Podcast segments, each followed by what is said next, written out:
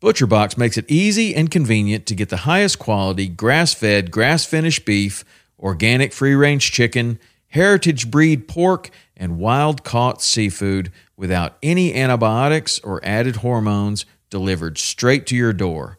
For me, I love their ribeye steak with a smoke and reverse sear, their tender belly bacon, which is some of the best uncured bacon on planet Earth. ButcherBox partners with people, small farmers included, that treat their animals in the best possible way and never give any added antibiotics or hormones. When you join, you choose your box and delivery frequency. You can cancel at any time without any penalty, and ButcherBox delivers amazing and fresh meat right to your door in a 100% recyclable box. For a limited time only, get free chicken nuggets for a year and 10% off your first box when you sign up today and use the code WP. That's a 22 ounce bag of gluten free organic chicken nuggets in every order for a year when you sign up at butcherbox.com forward slash WP and use the code WP. Hey man, if I can do it, you can do it too. And how can I help you do this? Don't settle. I'm Ever not. don't settle. Just go full send. his battle, our fight. It's, you know, a goal, an achievable goal, and maybe even a high, high, high level goal you may never hit. Well, it's it's a wonderful way for us to make each other stronger. I I feel like that my strength comes from him, and so I try to give all my stuff, you know, to him. You know, take down those barriers um, and those false beliefs that they can do it. Put yourself in uncomfortable positions because it's going to happen, and the sooner you can get comfortable being uncomfortable, the better you're going to be. In this moment, you can decide to take hold, move forward, and go head on, up, over, and through. It's do or do not. Through these stories and perspectives, we hope to give insight to the challenges we all face every day, paying it forward through learned experience. Because quitting is too hard. For those who refuse to give up and continue to find a way, this is your fuel. Brought to you by Western Contours Podcast and our partners, Western Fly Covers, ultralight protection for your gear. Stay on your game. Backcountry Archery, the passion and intent of ethical hunting led to the pursuit of building the most lethal bow setups while increasing accuracy. The Crazy Elk Company, simple solutions in gear, giving back to the passion that has given so much.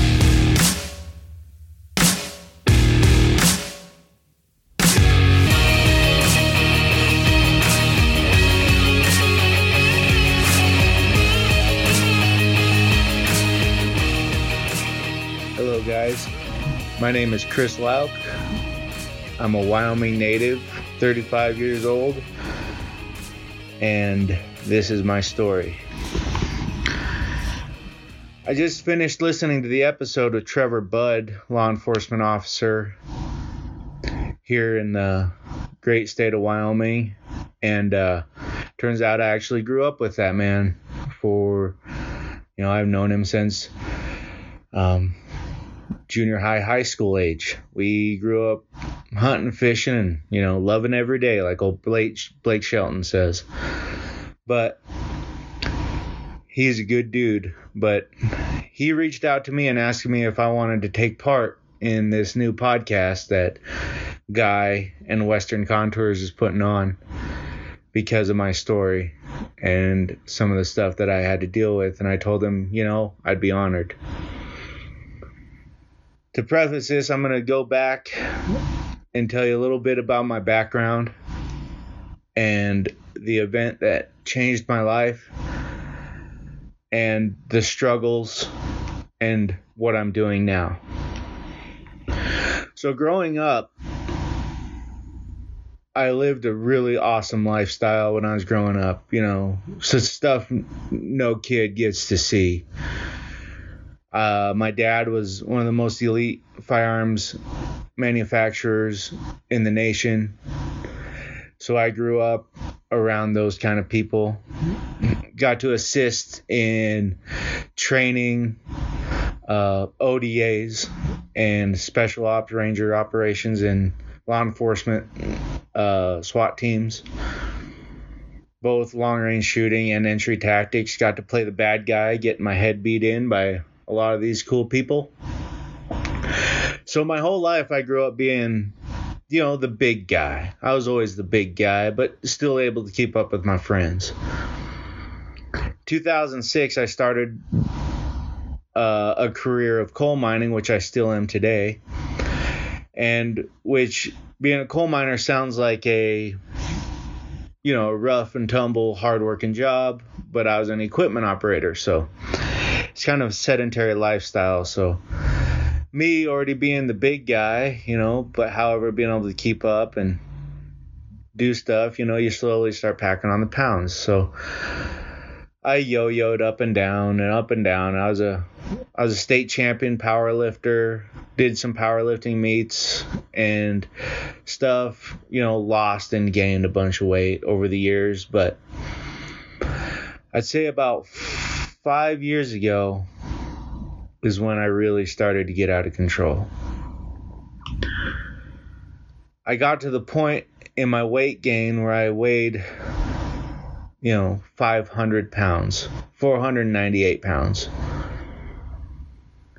This was the year 2018. At this point, you know, series of failed relationships uh, really took a toll on my personal well-being, and plus, eventually getting to the point where I was a prisoner in my own body, no longer able to run, jump, swim, and play, as they say. So, the day that changed my life was the 4th of July of 2018. On this day was much like any other. Went to a barbecue with some friends. I didn't drink any beer, so I'm not really all that big of a drinker. Some that may know me from back in my earlier years may dispute that fact, but you know, I didn't really drink that night because I had a plan to do some plumbing work with my friend the next day. So I ducked out of the the uh, the barbecue early and went to my house where I thought, man, I'm a bachelor. I got to clean these toilets before we start working on some of this stuff before I one of my friends come over. So I pulled a jug of CLR out from under the kitchen table and I mean kitchen counter. Poured that into a large plastic uh, Burger King cup and thought I'll just pour a dab in each toilet bowl, let it sit overnight, and I'll clean it up. Well, as I turned to walk away from the counter, I saw on the counter was some Clorox bleach. Now, those of you that know me know, you know, I may appear to be relatively smart, but I barely passed high school. Nonetheless, I did not do a very good job in chemistry. Little did I know that when I decided to make my own Chris Lauck collegiate concoction of ultimate clean badassery, that it would almost take my life. So I spun the bottle cap off and dumped it into the cup also immediately there's a chemical reaction that uh, gave off noxious fumes that I that were no more than one foot away from my face, standing at my kitchen counter. Instantly took my breath away. I couldn't breathe. So in a panic, because I did serve some time on the mine rescue team before I eventually had to step away due to not being able to complete the job because I was 500 pounds. So I knew I'd hurt myself bad.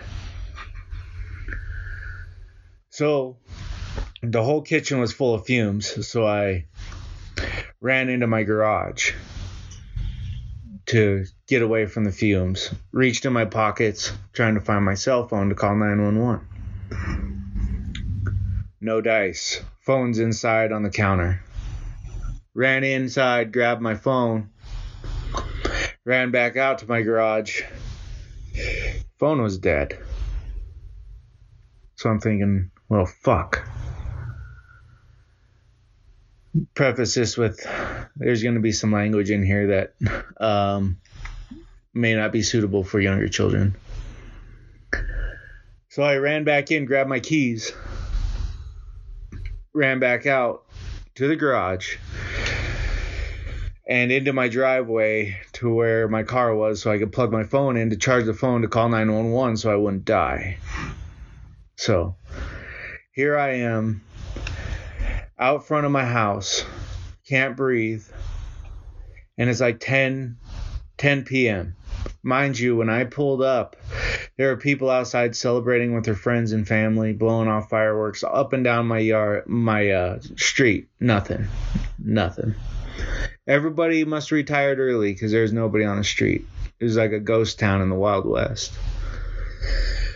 So as I waited for the Apple to appear on my cell phone, that'll show me that it's powering on, which it did eventually. And it I called 911, hit send, and then the call failed. Call failed, phone shut off. And I'm thinking, man, I'm to die. So I called, it rebooted again, called 911 again, hit send, and the phone died. The third time I was, it was, it did the reboot, I'm borderline unconscious. It powers up again, and I just hit recent calls, and it didn't even record the 911 calls. And it went down to the first person on my list, which happened to be my friend J.W. Hammond. And I hit send, and it rang. It rang through, and he answered, and I said, Help, gas. And then click the phone died again, and I sat there and I just kind of leaned against the tire of my 2010 Dodge Charger sitting out front of my house, thinking, well, at least I'll die outside where people will find me instead of me being a bachelor living in my house dying on my floor where somebody eventually has to find my rotted carcass and at least they'll find me relatively quickly. So about five minutes go by, and I hear the beautiful sound of a turbo whining on a Ford F 350 pickup as my friend JW skids to a stop out front of my house and jumps out of his truck and he's looking at me going, Bro, what the hell? I said, Hospital. So he's he told me, You want me to call the hospital or should we take you? And I said, You I don't know. And he said, I'll beat the ambulance. So he helps load me up into the passenger side of that F 350 dually. And we're, we're cruising through the small town that I live in. Well, it's more of a medium sized town of Gillette, Wyoming. We're cruising through that town at an obnoxious speed because he can tell I'm in a bad way. He's on the phone with the ER saying we're coming in hot. One of my buddies is hurt bad. So we get there. He they wouldn't even meet us at the front door. So he ran in, got a wheelchair. I dump myself into the wheelchair and he rushes me in straight into through the triage room into the ER.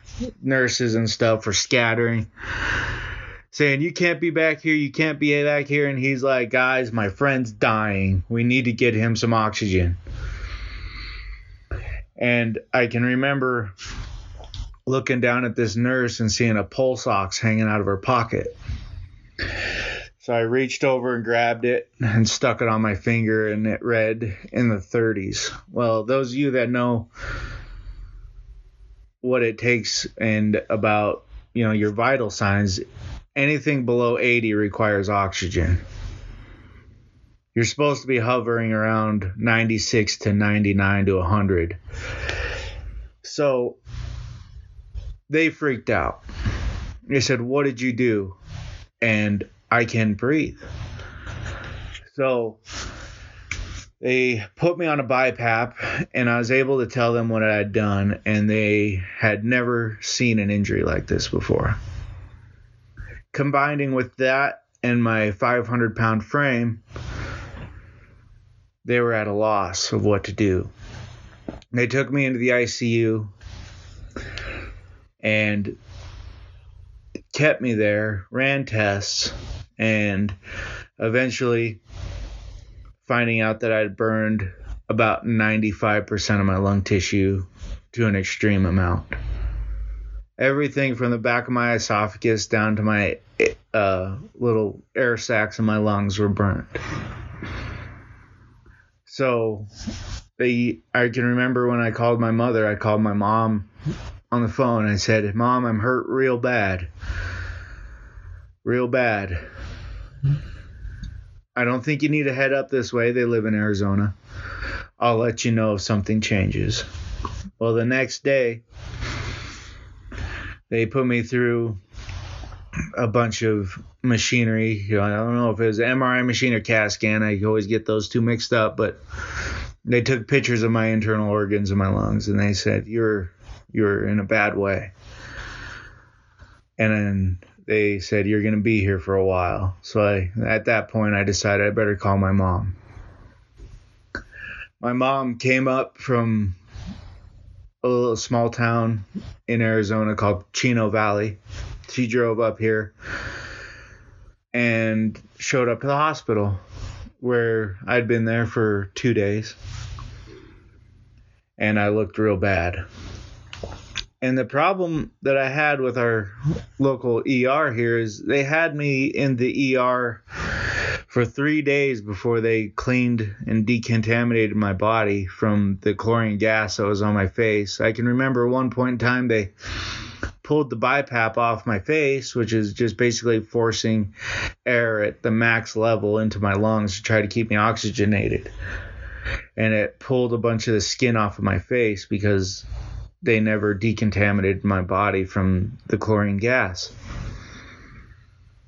So my poor mother had the duty of not only dealing with an extremely wounded adult child who lived like a child, she thought I might be coming home in the next week. So she came to my house, which is kind of my fortress of solitude, to the terrible mess which she got to witness firsthand of how I had been living. Burger King wrappers and fast food wrappers of all types all over the floor. Looking like a person that really had given up because I had. And her and a few of her close friends took on the task of decontaminating my house, cleaning my house, and getting it ready, presentable for me to move back into. Well, on day seven, I'll never forget, I was sitting in the bed and really not doing good. And my mom came in and looked at me and she just looked. And you know, that I don't know if anybody ever experienced the look on somebody's face and they look at you and think, he's to die.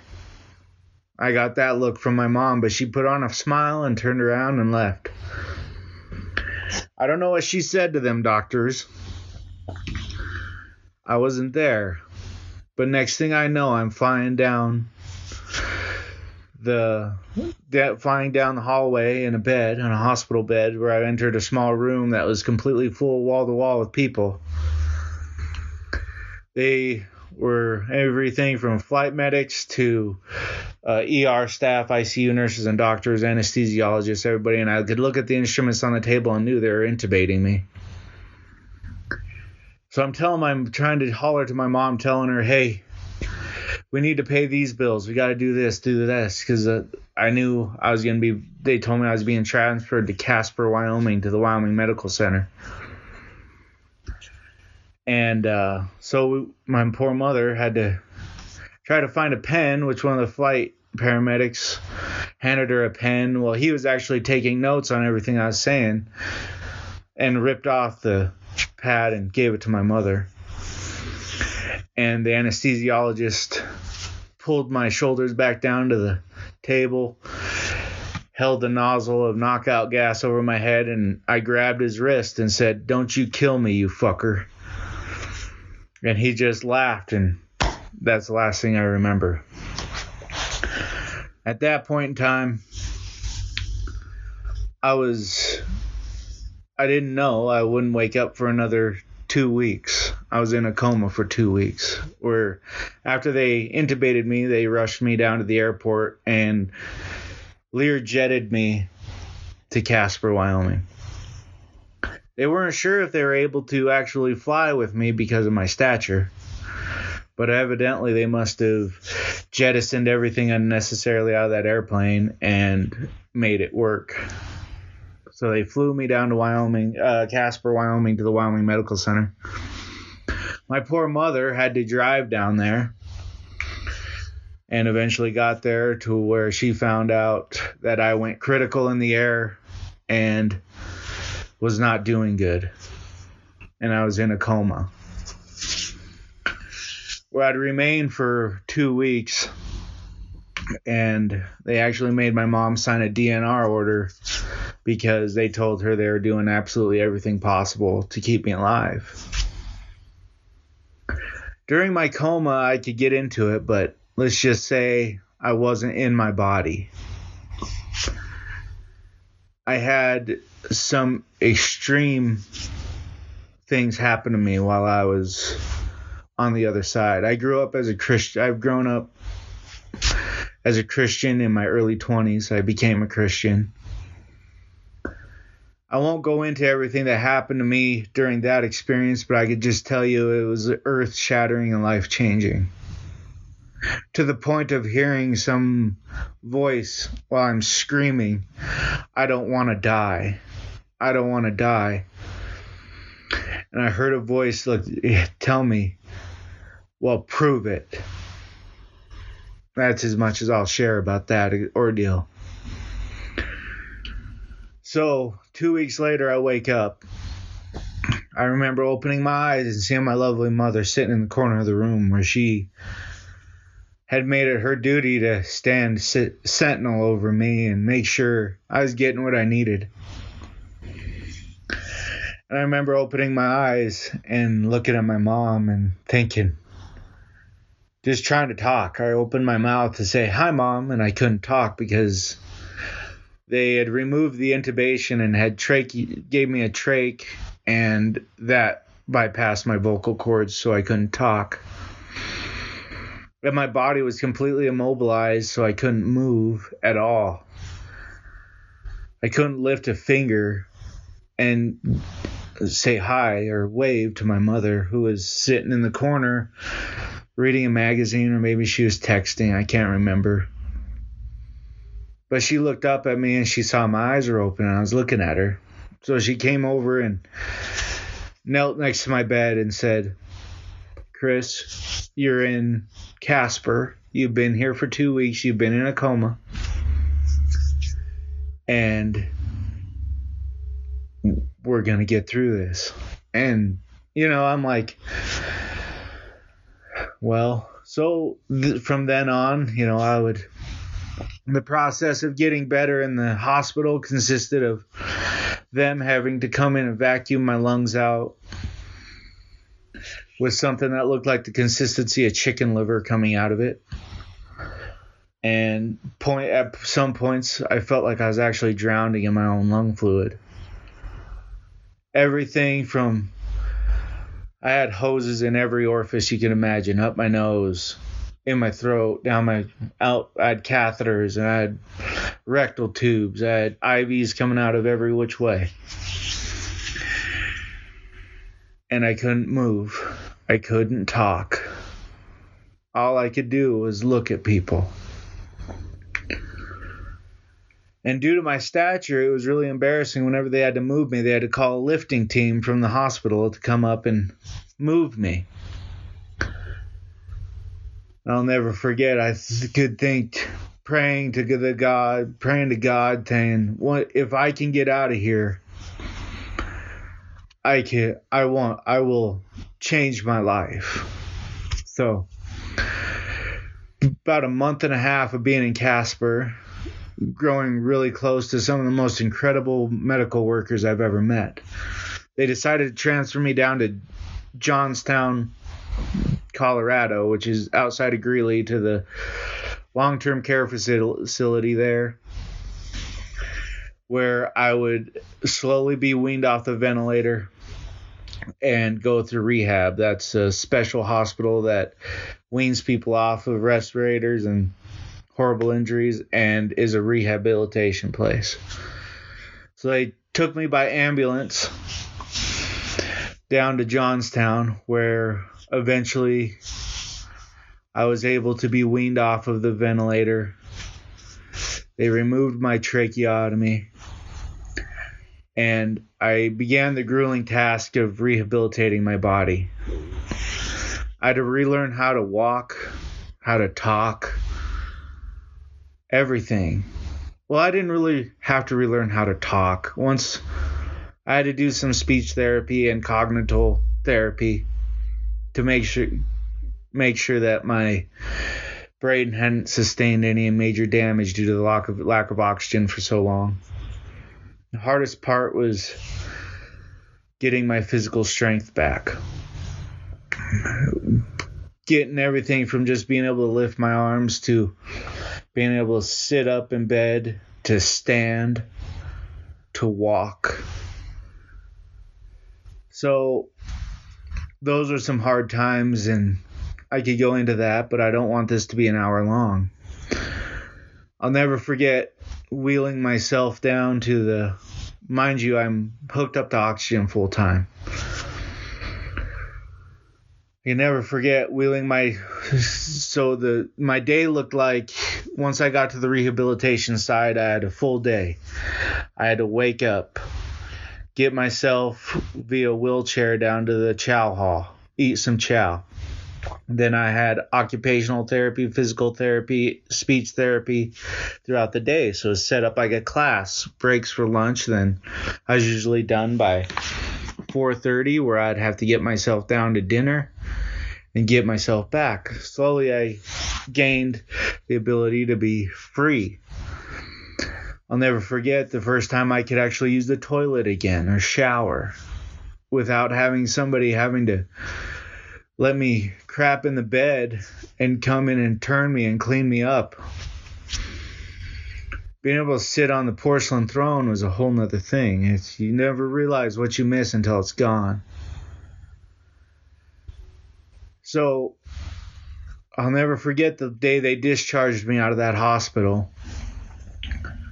My mom had to return home to Arizona for a short period of time to um, visit with my father who had come up up and down while I was in the coma. So she had to do some personal affairs down in Arizona. So she wasn't there to watch me. Use, using the aid of oxygen and a cane, I was able to walk out of that hospital. And I thought to myself, okay, guys, now the work starts. But my lovely aunt let me stay with her. She happened to live in Greeley. She came and was with me in the hospital and walked with me out. And I stayed there. And my mom returned to Colorado to come pick me up to take me back to my house in Wyoming, where she lived with me for another two weeks or whatever. Well, about a month, where I did physical rehabilitation in Gillette. And my mom was real hesitant on allowing me to have a friend of mine who I used to powerlift with be my physical therapist, Sean Gallagher. And my mom pulled him aside and said, Don't you take it easy on him. And Sean just laughed and he says, yeah, I know how tough and how dumb old Chris is, so I'm going to push him harder than anybody else I know. So with his help, I was able to actually return to work on December 3rd of 20 of the same year of 2018, which was a big deal. I was able to return back to work. So I was able to go back to work where I started slowly starting to work out and stuff. So I took a year, it took about a year for me to get to the point of being strong enough and independent enough on my own, even though I got off the oxygen before I went back to work, which is something the doctors said I'd never do. I wouldn't. They said I'd never return back to work, which is something I was able to do. and slowly getting back into my normal life. I'm a competitive shooter. So I do a lot of competitive shooting. So my goal is to get back. So first match I shot was actually I still had my oxygen tank on and I shot my first USPSA match. So later on, later on, farther down the road, we'll fast forward a little bit to about a year ago. I was still weighing about 465 pounds.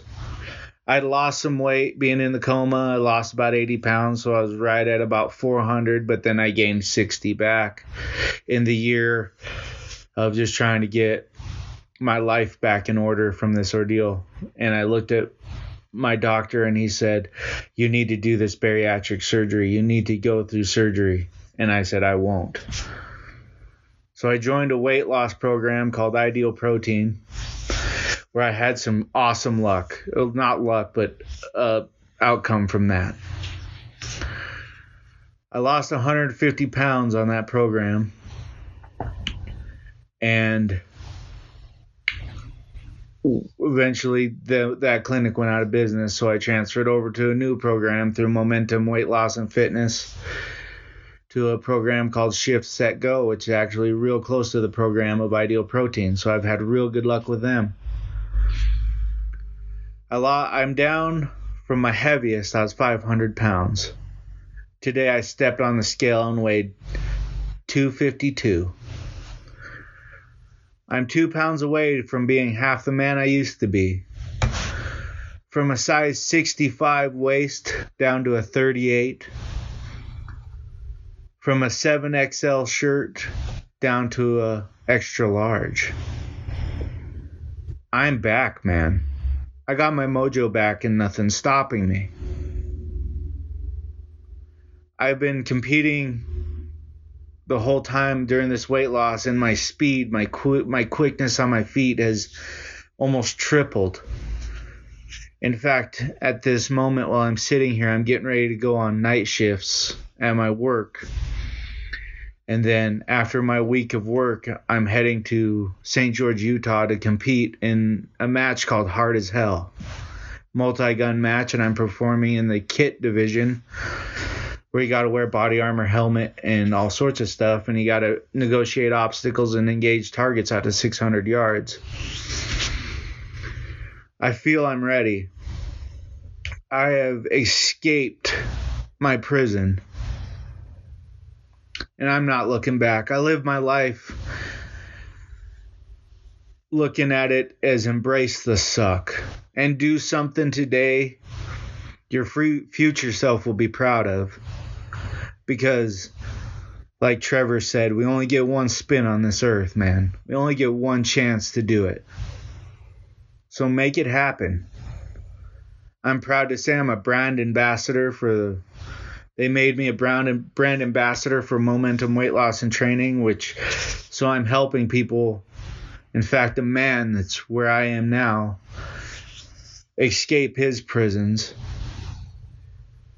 and better his life. So I'll be proudly representing the Momentum Weight Loss team at this match. Sorry, I got a phone call. But um I lost my spot. So I'm sorry. I'll be proudly representing the Momentum team and moving forward and helping people escape the prisons which I escaped from. I now have a new lease on life. I feel like I've conquered my injury, and I hope to make a career change to something I've always wanted to do. I've been a coal miner for 15 years, and my plan is within the next year, year and a half to eventually start the process of getting into law enforcement. My father was a law enforcement officer. My mother was a 911 dispatcher, both for over 30 years. I feel that's been my calling for my entire life is to be a law enforcement officer. So just remember, guys, it ain't over till it's over. You're not out of the fight. Embrace the suck and do something today your future self will be proud of. Thank you. And like Trevor said, if you guys ever need to reach out, find me on social media. My name is Chris Lauck. My my my message boxes are always open. And uh, you know the rest, guys. Let me know how I can help. Thanks, Guy, and the Western Contours team for hearing my story. Thanks.